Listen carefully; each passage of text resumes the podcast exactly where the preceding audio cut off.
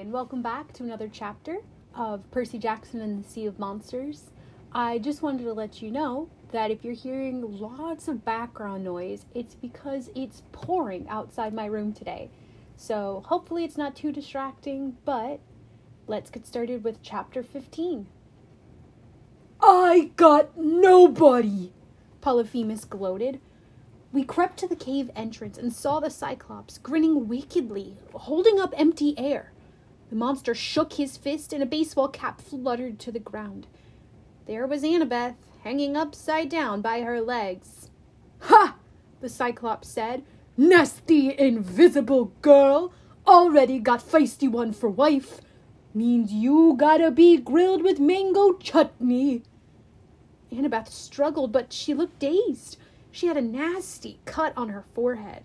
Her eyes were glassy. I'll rush him, I whispered to Clarisse. Ah, our ship is around the back of the island. You and Grover, no way! They said at the same time. Clarisse had already armed herself with a highly collectible ram's horn spear from the Cyclops' cave. Grover had found a sheep's thigh bone, which he didn't look too happy about, but he was gripping it like a club, ready to attack. We'll take him together, Clarisse growled. Yeah, Grover said. Then he blinked, like he couldn't believe he just agreed with Clarisse about something. All right, I said. Attack plan Macedonia. They nodded. We'd all taken the same training courses at Camp Half Blood. They knew what I was talking about. They would sneak around either side and attack the Cyclops from the flanks while I, I held his attention in the front probably what this meant was that we'd all die instead of just me, but I was grateful for the help. I hefted my sword and shouted, Hey, ugly! The giant whirled towards me. Another one? Who are you? Put down my friend. I'm the one who insulted you. You're nobody? That's right, you smelly bucket of news droll It didn't sound quite as good as Annabeth's insults, but it was all I could think of. I'm nobody, and I'm proud of it. Now put her down and get over here. I want to stab your eye out again. Rah! He bellowed. The good news? He dropped Annabeth. The bad news? He dropped her head first onto the rocks, where she lay motionless as a rag doll. The other bad news Polyphemus barreled towards me, a thousand smelly pounds of Cyclops that I would have had to fight with a very small sword. For Pan! Grover rushed in from the right. He threw his sheep bone, which bounced harmlessly off the monster's forehead. Clarisse ran in from the left, set her spear against the ground just in time for the Cyclops to step on it. He wailed in pain, and Clarisse dove out of the way to avoid getting trampled but the Cyclops just plucked out the shaft like a large splinter and kept advancing on me. I moved in with Riptide. The monster made a grab for me. I rolled aside and stabbed him in the thigh. I was hoping to see him disintegrate, but this monster was just much too big and powerful. Get Annabeth! I yelled at Grover. He rushed over, grabbed her invisibility cap, and picked her up, while Clarisse and I tried to keep Polyphemus distracted. I have to admit, Clarisse was brave. She charged the Cyclops again and again. He pounded the ground, stomped at her, grabbed at her, but she was too quick. And as soon as she made an attack, I followed up by stabbing the monster in the toe or the ankle or the hand. But we couldn't keep this up forever. Eventually, we would tire or the monster would get a lucky shot. It would only take one hit to kill us. Out of the corner of my eye, I saw Grover carrying Annabeth across the rope bridge. It wouldn't have been my first choice, but given the man eating sheep on the other side. Eh, but at the moment, that looked better than this side of the chasm, and it gave me an idea. Fall back, I told Clarisse. She rolled away as a Cyclops' fist smashed at the olive tree beside her. We ran for the bridge, Polyphemus right behind us. He was cutting up. He was cut up and hobbling from so many wounds, but all we'd done was slow him down and make him mad.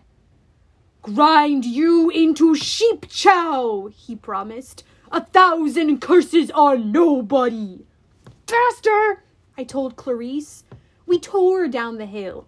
The bridge was our only chance. Grover had just made it to the other side and was setting Annabeth down. We had to make it across too before the giant caught us. Grover! I yelled. Get Annabeth's knife! His eyes widened when he saw the Cyclops behind us, but he nodded like he understood.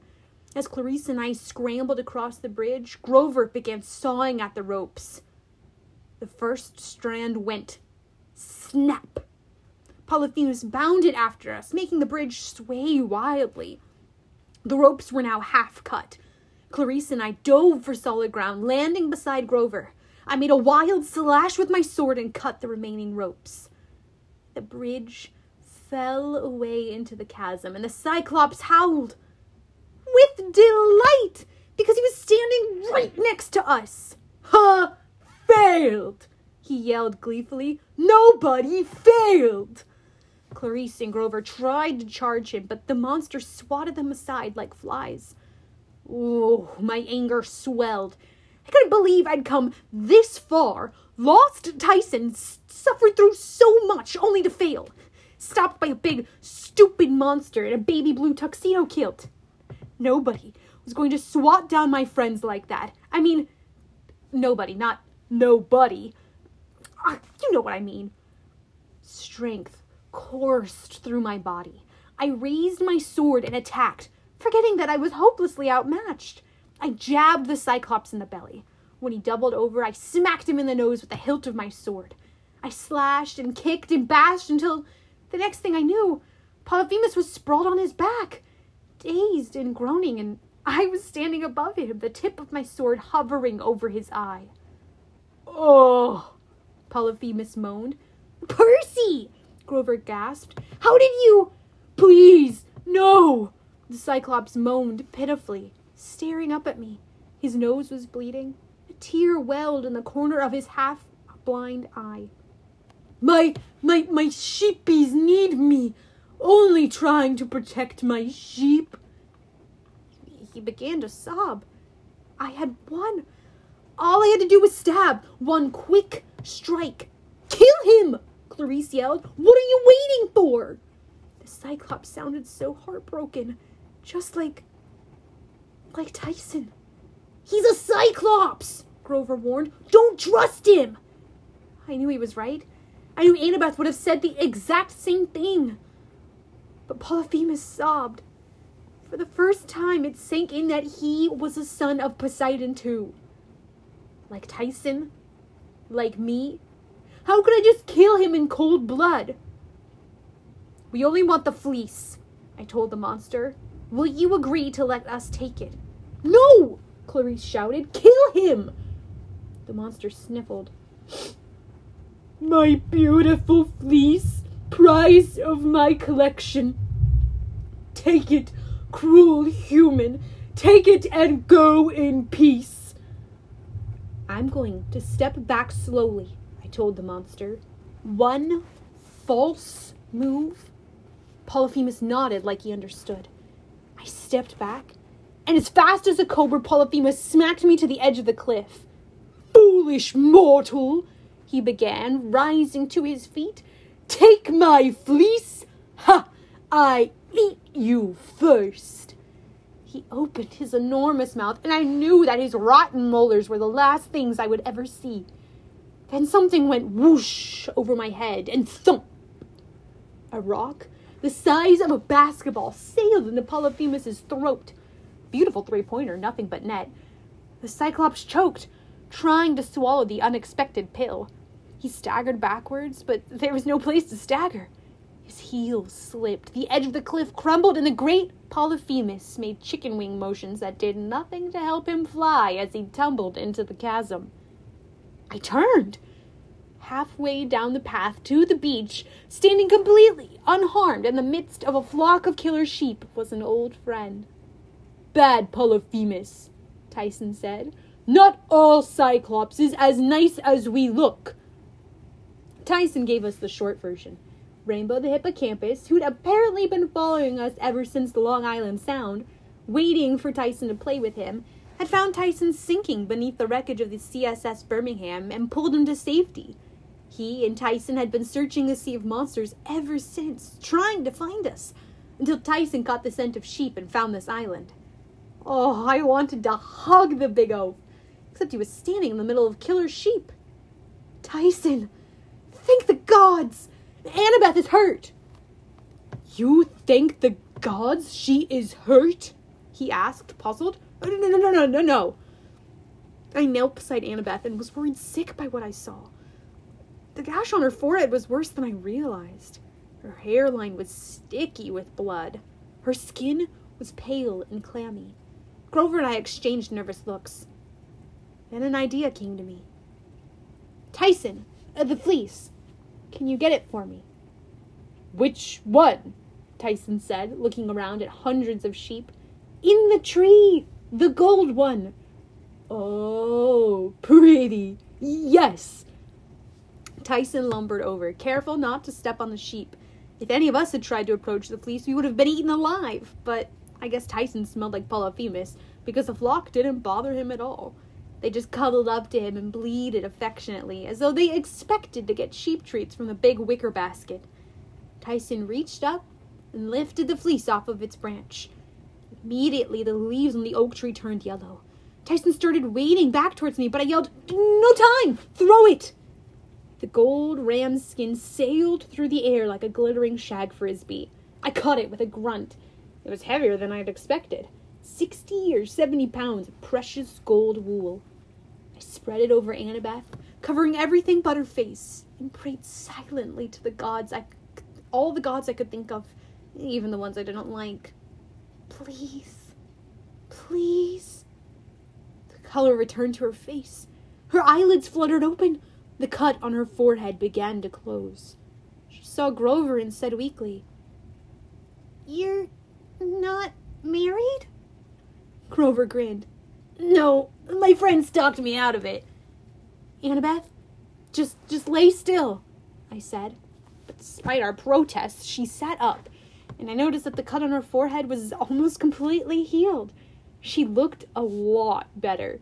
In fact, she shimmered with health, as if someone had injected her with glitter. Meanwhile, Tyson was starting to have trouble with the sheep. Down! he told them as if they tried to climb him looking for food. A few were sniffing in our direction. No sheepies this way, come here.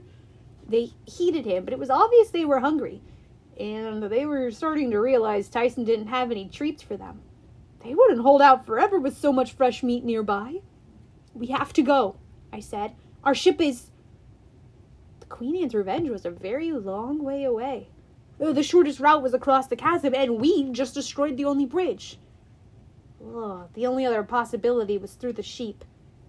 Tyson, I called, can you lead the flock as far away as possible? The sheep want food. I, I know. They want people food. Just Lead them away from the path. Give us time to get to the beach, then join us there. Tyson looked doubtful, but he whistled. Come, sheepies, um, people food this way. He jogged off into the meadow, the sheep in pursuit. Keep the fleece around you, I told Annabeth, just in case you're not fully healed yet. Can you stand? She tried, but her face turned pale again. Oh, not fully healed, Clarisse dropped next to her and felt her chest, which made Annabeth gasp. Ribs are broken, Clarisse said. They're mending, but definitely broken. How can you tell? Clarisse glared at me. Because I've broken a few, runt. I'll have to carry her. Before I could argue, Clarisse picked up Annabeth like a sack of flour and lugged her down the beach. Grover and I followed. As soon as we got to the edge of the water, I concentrated on the Queen Anne's revenge. I willed it to raise anchor and come to me. After a few anxious minutes, I saw the ship rounding the tip of the island. Incoming! Tyson yelled. He was bounding down the path to join us, the sheep fifty yards behind, bleating in frustration as their Cyclops friend ran away without feeding them. Uh, they probably won't follow us into the water, I told the others. All we have to do is swim for the ship. With Annabeth like this? Clarisse protested. We can do it, I insisted. I was starting to feel confident again. I was back in my home turf, the sea. Once we get to the ship, we're home free. We almost made it, too. We were just wading past the entrance to the ravine when we heard a tremendous roar and saw Polyphemus, scraped up and bruised, but still very much alive, his baby blue wedding outfit in tatters, splashing towards us with a boulder in each hand.